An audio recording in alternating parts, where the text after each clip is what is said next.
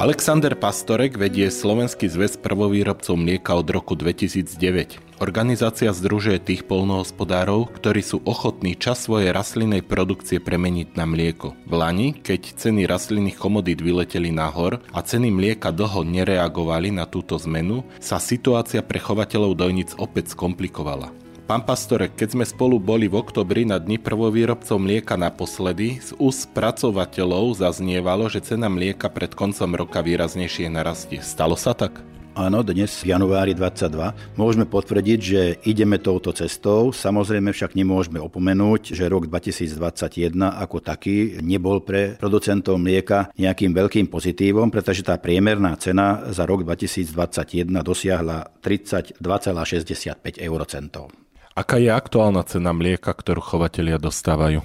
Keď sa pýtame na aktuálnu cenu, tak môžeme povedať, že máme uzavretý mesiac december a teda tá už je na úrovni 35,47 eurocenta, čiže o 3 centy sme poskočili opreť priemeru 21. Tak ako som aj uviedol, že ideme dobrým smerom a veríme tomu, že v tomto roku 2022 budeme len pokračovať. V oktobri 2021 ste na dni prvovýrobcov mlieka uviedli, že strata odvetvia za daný rok dosiahne desiatky miliónov eur. Od ministerstva pôdov pôdohospodárstva ste vtedy požadovali mimoriadnú pomoc vo výške 35 miliónov eur. S ministrom pôdohospodárstva ste sa pred necelými dvoma týždňami aj stretli. Áno, je to presne tak, ale na dokreslenie situácie treba uviezť, že slovenskí producenti mlieka za posledných 10 rokov predávajú surové krávské mlieko slovenským mliekárňam za 31,5 eurocenta. Čiže toto taká priemerná cena, ako keby za 10 rokov bola stále rovnaká. Samozrejme niekedy bola o cen 2 vyššia, niekedy nižšia, ale skrátka ten priemer je 31. To znamená, že hlboko pod výrobné náklady. No a žiaľ, netreba nikomu vysvetľovať, že ako to vyzerá s výrobnými nákladmi v roku 2021, ktoré enormne začali rásť, či sa už to týka energií, plynu, elektrickej energie alebo nakupovaných krmív, hlavne v druhej polovici roka. To znamená, že tá strata sa u farmárov ešte viac prehlbila. Preto je nevyhnutné sa obrátiť na rezortné ministerstvo s mimoriadnou pomocou pre farmárov objeme asi tých 35 miliónov. Takto sme činili aj v ostatných desiatich rokoch v dvoch krízach. Raz v roku 2009, keď bola celoeurópska mliečná kríza z titulu hospodárskej krízy, no a v roku 2016, keď sa rušili mliečné kvóty po 40 rokoch. A v obidvoch prípadoch musím povedať, že ten štát dokázal pochopiť polnohospodárov a poskytol im pomoc alebo podal im tú pomocnú ruku, takže veríme, že aj tentokrát sa neodvráti štát od slovenských farmárov, producentov mlieka a tú pomoc, o ktorú žiadam, im poskytne. Tieto mimoriadne opatrenia akoby nereflektovali na určitú stabilitu alebo kontinuitu v rozhodovaní. Vy ste možno aj preto navrhovali aj zvýšenie normatívov na zelenú naftu. Mohlo byť toto do budúcnosti pomôcť tak, že prvovýrobcovia mlieka by už nekladli takéto mimoriadne požiadavky na štátny rozpočet? Ja sám som na tomto stretnutí uviedol, že pre nás je najlepšia situácia, keď sa nemusíme obracať smerom k ministerstvu pôdohospodárstva, keď nemusíme klopať na dvere ohľadne pomoci. A áno, vieme to potvrdiť, napriek tomu, že tie ceny neboli nejaké extrémne vysoké, takto sa dialo v roku 2018, v roku 2019 aj v roku 2020, že sme dokázali žiť z tých prostriedkov, ktoré nám zaplatili spracovateľské spoločnosti a samozrejme, ktorú tvorila podpora európska či štátna. Určite by sme uvítali, keby takéto situácie nevznikali, lenže žiaľ, tak ako aj, aj občania, aj každý, kto v súčasnosti vidí, v akej situácii sa nachádzame, že sme to nezažili za posledných x rokov. Hovorí sa, že takáto inflácia nebola za posledných 20-30 rokov, čiže asi nie sme strojcom tohto momentálneho neduchu.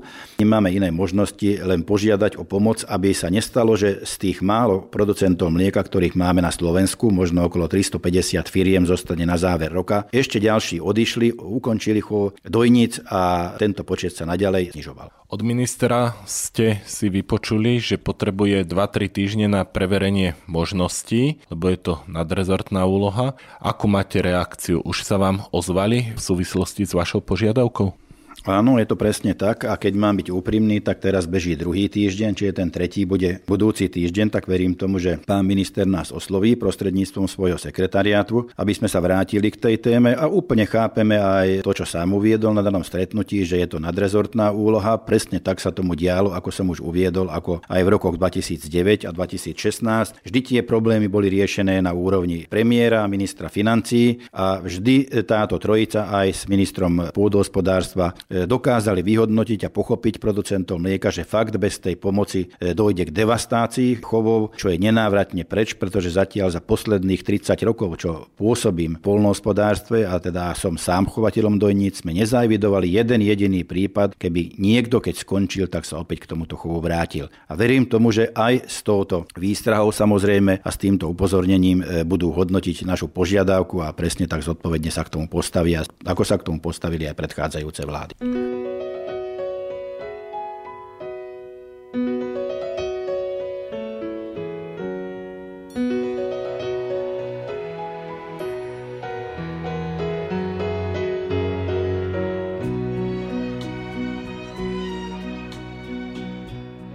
Druhou vašou požiadavkou bolo navýšenie normatívov na zelenú naftu. Skúste povedať, aká je tá situácia teraz a čo požadujete.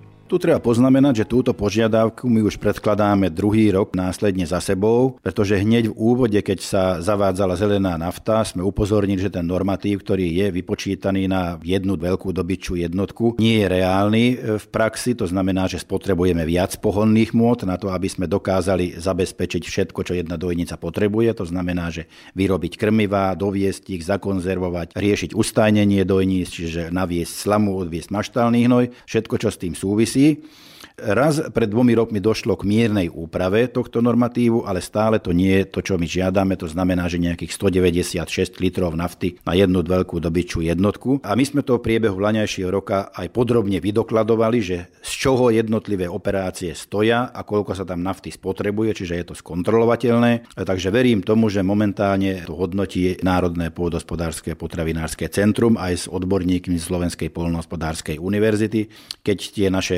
jednotlivé operácie operácie, ktoré máme tam napísané a vyčíslené, samozrejme z pohľadu spotreby nafty vyhodnotia, tak e, v roku 2022 už k úprave tohto normatívu dojde. Povedali ste 196 litrov, to znamená, že tam je rozdiel oproti súčasnosti asi 50 litrov nafty? Dá sa tak povedať, možno necelých. Posledná vaša požiadavka súvisí s tým, aby podpora na veľkú dobyčiu jednotku neklesla pod 500 eur. Aký je návrh v rámci novej spoločnej polnohospodárskej politiky? Samozrejme, okrem teda podpory, o ktorej sme hovorili o forme zelenej nafty, v súčasnosti veľmi aktuálna téma, ktorá rezonuje medzi chovateľmi dojníc, je intervenčná stratégia na roky 2023 až 2027 a v rámci nej teda otázka podpory producentov mlieka, aby mohli vedieť, čím môžu v rámci 5-ročného obdobia počítať, aby teda tie ich podnikateľské zámery mohli položiť e, na stôl a rozmýšľať o tom, či v chove dojníc a produkcii mlieka budú pokračovať alebo nie. No a tu nám treba povedať, že nás zväz mal zastúpenie v tých jednotlivých pracovných skupinách, ktoré tvorili tento materiál. V priebehu celého roka 2021 zúčastnili sme sa nespočetného množstva pracovných stretnutí, i keď niekedy aj len virtuálnych alebo viac virtuálnych ako tých skutočných z titulu pandemických opatrení, ale ja si myslím, že všetko, čo sme chceli nadniesť a povedať, sme vždy povedali, aj sme na veci upozornili. A keď vznikla taká tá prvá etapa tohto materiálu, prvý návrh, musím povedať, že sme s tým aj boli spokojní a sme boli radi, že teda boli pochopené naše myšlienky a pretavené do tohto materiálu a tá čiastka sa pohybovala naozaj niekde na úrovni 500 eur na veľkú dobyčú jednotku. Teraz je to pravdepodobne nižšie, keď hovoríte, že ste boli spokojní. Ako je to aktuálne? Samozrejme potom od druhej polovici roka 2021 sa materiál prezentoval a neustále k ňom prichádzali ďalšie a ďalšie pripomienky a žiaľ tá posledná varianta, tá tzv. tretia etapa, ktorá išla do medzirezortného pripomienkového konania, už tak priaznivo pre prvovýrobcov mlieka nevyzerá, pretože tá čiastka sa znížila na 440 eur. Čo sme samozrejme aj namietali a my naďalej trváme na tom, aby sa tá čiastka vrátila tam, kde ona pôvodne bola. Všimol som si, že došlo k zníženiu podpory vo výške 7 miliónov eur pre chovateľov dojníc v prospech mesového dobytka. S týmto ste stotožnení? Ehm, tvorcovia materiálu zvolili veľmi neštandardný postup pri úprave jednotlivých čísiel, že sa snažili teda niekomu zobrať a inému dať, ako keby postaviť voči sebe dve výrobné zväzy a dohodnite sa, že komu to má patriť alebo komu to nemá patriť. Takto tak vážny materiál sa netvorí. My považujeme za dôležité tak chov dojníc na výrobu mlieka, ako aj chov mesového dobytka. Čiže my trváme len na tom, aby tie prostriedky, ktoré boli odňaté pre producentov dojníc, sa tam vrátili a pokiaľ zváži tvorca materiálu a ministerstvo samotné, že aspoň také dôležité je aj produkcia hovedzieho mesa, a teda mesového dobytka, tak treba hľadať ďalšie zdroje v rámci toho materiálu alebo ho doplniť, také možnosti pripúšťa Európska únia, aby sme mohli uspokojiť aj túto kategóriu zvierat. Tak by sa to malo diať nie akýmsi excelovským systémom, že z jednej kolónky zoberiem číslo a presuniem do druhej. To asi nesvedčí o tom, že sme nejaký precízni v tvorbe toho materiálu.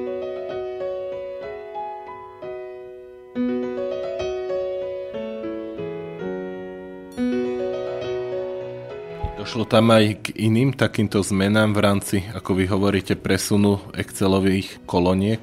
Áno, mali sme tam ešte jednu požiadavku, ktorá sa týkala mladého hovedzieho dobytka do 6 mesiacov a samozrejme od 6 do 24 mesiacov, kde sme tiež v pôvodnom materiáli mali čiastku, objeme asi 2,7 milióna, ale aby sme preukázali určitú ústretovosť, tak sme už na medzirezortnom pripomienkovom konaní povedali, že s týmto vieme žiť, že táto čiastka zostane tam, kde sa presunula, my de facto ani nevieme, kde sa ona presunula, skrátka niekde sa stratila v rámci toho materiálu, ale s tým vieme žiť, ale samozrejme, že trváme na tom, aby tá čiastka 500 eur na veľkú dobyčiu jednotku zostala zachovaná tak, jak to bolo úplne pri štarte a prvotnom predstavení tohto materiálu. Dokonca takto bolo aj prezentované zo strany ministerstva pôdohospodárstva. Tých 7 miliónov eur teda aj pri rozporovom konaní by ste na tejto požiadavke trvali. Áno, samozrejme, aj v medzirezortnom pripovienkom konaní sme to dali ako zásadnú požiadavku a neustúpili sme od nej. To znamená, že trváme, aby sa čiastka, ktorá tam bola pôvodne alokovaná, vrátila a tým pádom zostala zachovaná podpora pre producentov mlieka v objeme 500 eur zhruba na jednu veľkú dobyčú jednotku. Keď sme spolu hovorili v oktobri, spomenuli ste mi, že v okrese Komárno bolo 40 chovateľov dojníc, dnes je ich tu 6. To znamená, že mnohé tie podniky skončili. Teraz je tu určitá výzva na nákup e, polnohospodárskej techniky, ale aj samotné investície do stavieb, teda aj v živočišnej výrobe. Budú mať polnohospodári záujem využiť tieto prostriedky do nových maštálí, do nových telatníkov? Asi naozaj je správny názov, že bude tu výzva, ale výzva asi aj pre chovateľov dojníc. Ako ďalej? A fakt, tí, ktorí sme teda skoršieho dáta narodení a pôsobíme už 30 30 a viac rokov vo svojich polnohospodárskych podnikoch, tak sa pamätáme ešte na to, že čo polnohospodársky podnik, to producent mlieka alebo chovateľ hovedzieho dobytka. No dnes to už nie je pravda, pretože tých 40 polnohospodárskych podnikov naďalej existuje, len to mlieko robia už len šiesti. A keď chcem byť úplne úprimný, tak sedeli sme nie tak dávno, možno pred záverom laňajšieho roka, už ani veľký stôl nepotrebujeme. A veru zaznievali tam také rozpačité vyjadrenia zo strany niektorých kolegov, čiže povedal by som si, nie som istý, či za tri roky za ten stôl si ešte sadneme šiesti a či už nezostaneme len traja.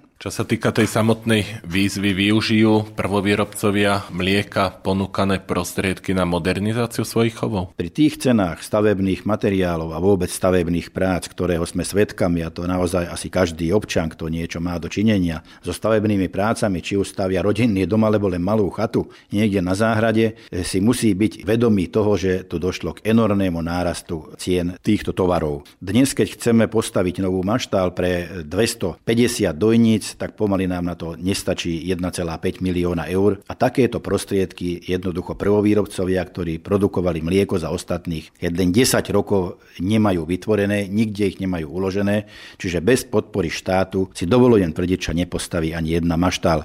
A keď mám byť úplne konkrétny, áno, ja som túto riskantnú úlohu podstúpil a v rámci svojej firmy som bez dotácií postavil takúto maštal, lebo v rokoch 2014 až 2020 sme nedostali na investičnú podporu ani 1 euro, lebo nám chýbal jeden bod, alebo možno niečo iné. A musím povedať, že ešte raz toto nespravíme, lebo vidíme, aká veľká záťaž to je pre, tak by som povedal, možno dobrú firmu nehambím sa to povedať, aký agrokop e-mail je, že ešte raz si nemôže zopakovať, aby z vlastných zdrojov sa pustil do výstavby, teraz už nie maštale za 1 milión, ale možno 1,5 až 2 milióny eur.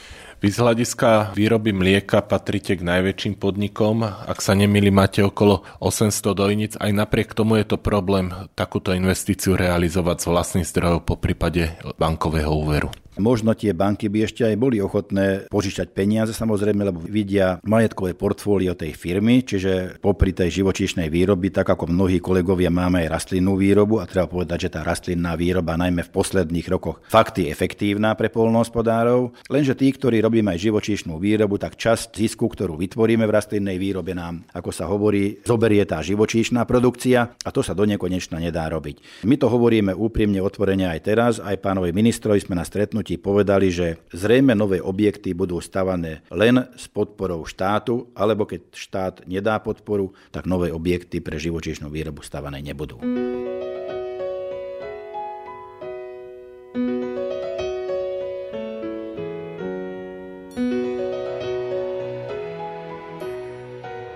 Máme ale podniky a nie je ich málo, ktoré tú rastlinnú výrobu de facto nemajú. Sú to podniky často na Orave, sú to podniky na Liptove, kde je tá rastlinná výroba vo veľmi marginálnej miere a tam tá ekonomika naozaj stojí a padá na mlieku, možno na mese.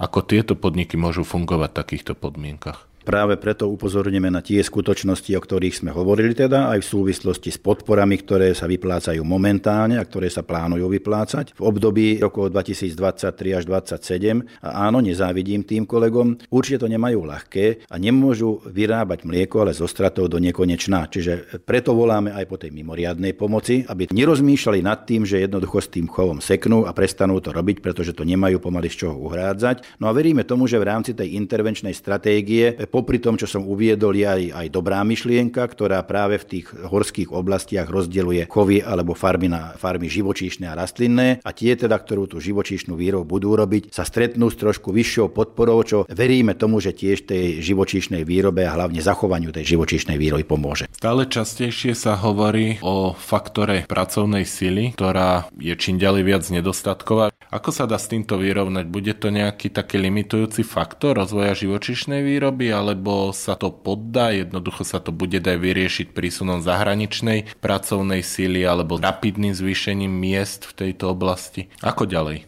No, časť odpovede ste presne naznačili. Existujú, pokiaľ sa nad tým zamýšľame, my chovatelia de facto dve cesty. Jedna sa volá robotizácia aj v tomto smere, takisto ako dnes pre nás robotizácia je možno známa len v priemysle a hlavne v automobilovom, lebo to ľudia v televízore už viackrát videli, ako tie železné ruky dávajú skla na auta, alebo dvere, alebo sedačky. To už pre ľudí nie je až taká neznáma.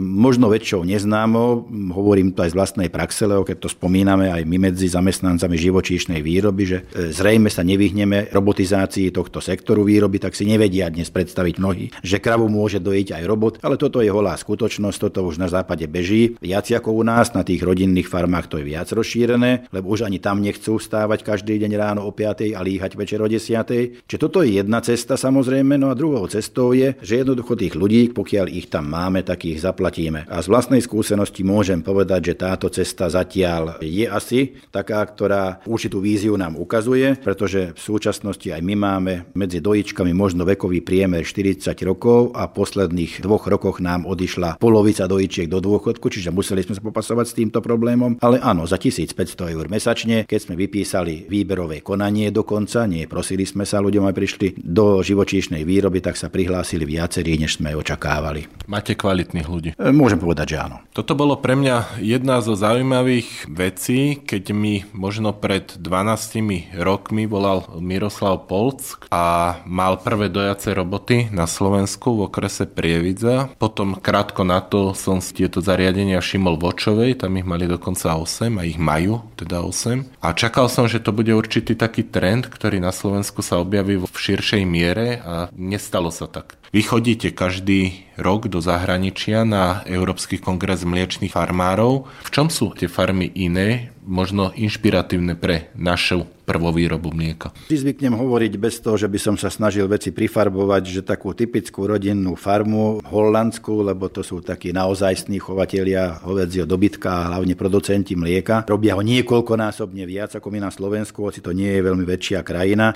Čiže typická rodinná farma v Holandsku je 100 hektárov lúka pasienkov, čiže tiež nerobia iné plodiny, 100 dojníc a 1 milión litrov mlieka. Toto sú také tri čísla, ktoré nám oni zvykali predstavovať. No a samozrejme Samozrejme, otecko, mamička plus možno nejaké deti a starí rodičia pomáhajú a takto si žijú. A robot. Samozrejme, sme tu mali na dni prvovýrobcov mlieka pred dvomi rokmi, keď ešte sa posledný krát dal organizovať prezenčnou formou zrovna holandských kolegov, lebo na každý rok sa snažíme zavolať aj zahraničných interpretov, aby naši ľudia počuli aj názory zo sveta, ako sa hovorí. A bol to jeden manželský pár, ktoré dlhé roky dojili kravičky presne klasicky tak, jak ich pozná drvivá väčšina našich chovateľov a povedali si, že už rok predtým zaobstarali tri roboty, lebo už sa im nechcelo. Každé ráno vstávať skoro a večer neskoro líhať a už E, skôr len dohliadajú na prácu tých robotov, lebo ono to tiež nefunguje bez obsluhy. Tam tiež treba dohliadať na funkciu tých robotov, ale už sa snažili ten svoj rodinný život trošku zlepšiť, čiže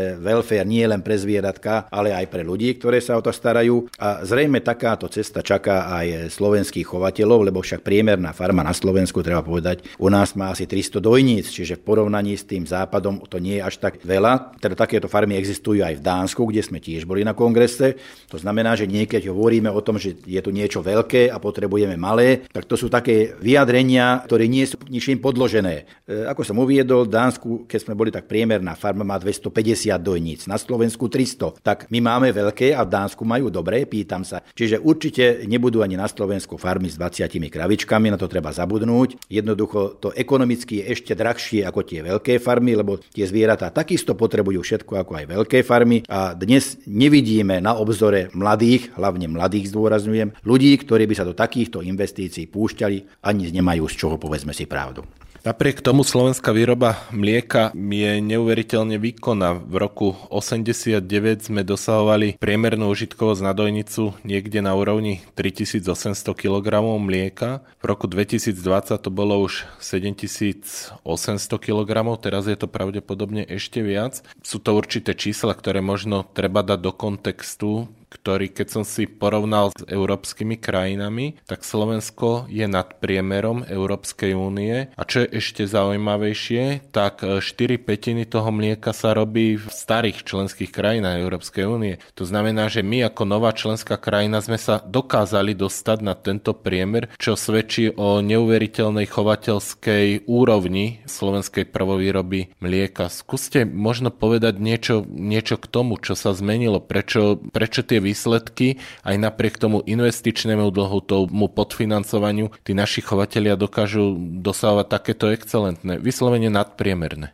Áno, toto ja si to stále hovoríme, aj hodnotíme a ako som už aj v úvode uviedol, nehambíme sa za naše výsledky ani na európskych podujatiach, čiže tých európskych kongresoch mliečných farmárov, ktorých sa zúčastňujeme. A fakt tento jeden jediný ukazovateľ je taký, v ktorom sme sa za ostatných 20 rokov zlepšovali, to znamená, že v užitkovosti na dojnicu. Aj preto sa stalo to, že tá produkcia mlieka ako taká neklesala v ostatných 6 rokoch a držíme sa niekde okolo 850 miliónov vyrobených litrov, napriek tomu, že počty zvierat nám klesli z 200 tisíc v posledných desiatich rokoch na 116 tisíc. Čiže fakt chovateľská disciplína je vysoká. Tí, ktorí pri výrobe mlieka zostali, to sú všetko zodpovední manažéri a snažia sa to robiť podľa možnosti čo najlepšie. A áno, to ostatné priniesli samozrejme za tých ostatných 30 rokov technológie, to znamená, že či už do krmenia, či do dojenia, oproti tomu, čo tu bolo pred 20 rokmi, keď porovnávam, tak v našej firme sa produkovalo 2 milióny litrov mlieka a robilo tam 9 99 ľudí. Ja to zvyknem našim spomínať a mám aj menný zoznam, aby som im vedel prečítať, že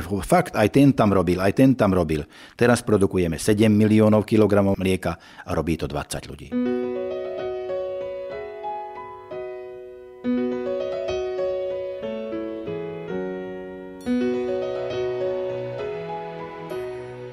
Koľko chovateľov dojníc bude na Slovensku o 5 rokov, keď budeme hodnotiť teraz novú spoločnú polnohospodárskú politiku, bude ich viac, bude ich menej, bude ich rovnako? Čo si myslíte?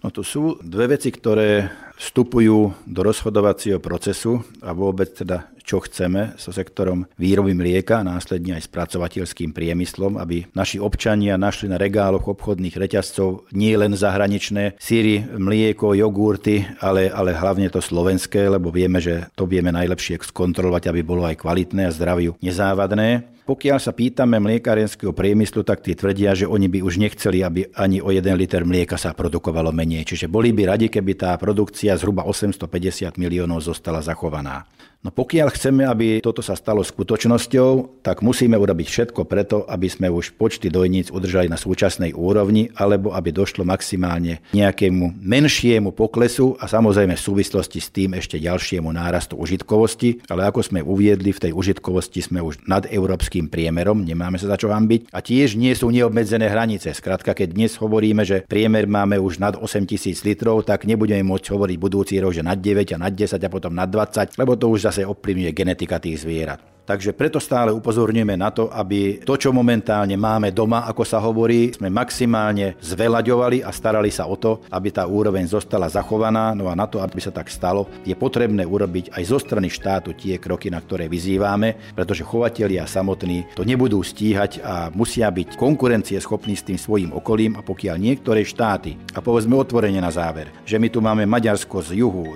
Polsko zo severu, Možno s tou Českou republikou sme takí, takí rovnakí, ale aj tamtí kolegovia v ostatných dňoch volajú po pomoci, pretože tá situácia nie je ružová. A s tým sa bude musieť vysporiadať aj Slovenská republika, aj Česká republika, pretože ináč to nepôjde. Ďakujem za rozhovor. Ďakujem, prajem všetko dobré vašim poslucháčom.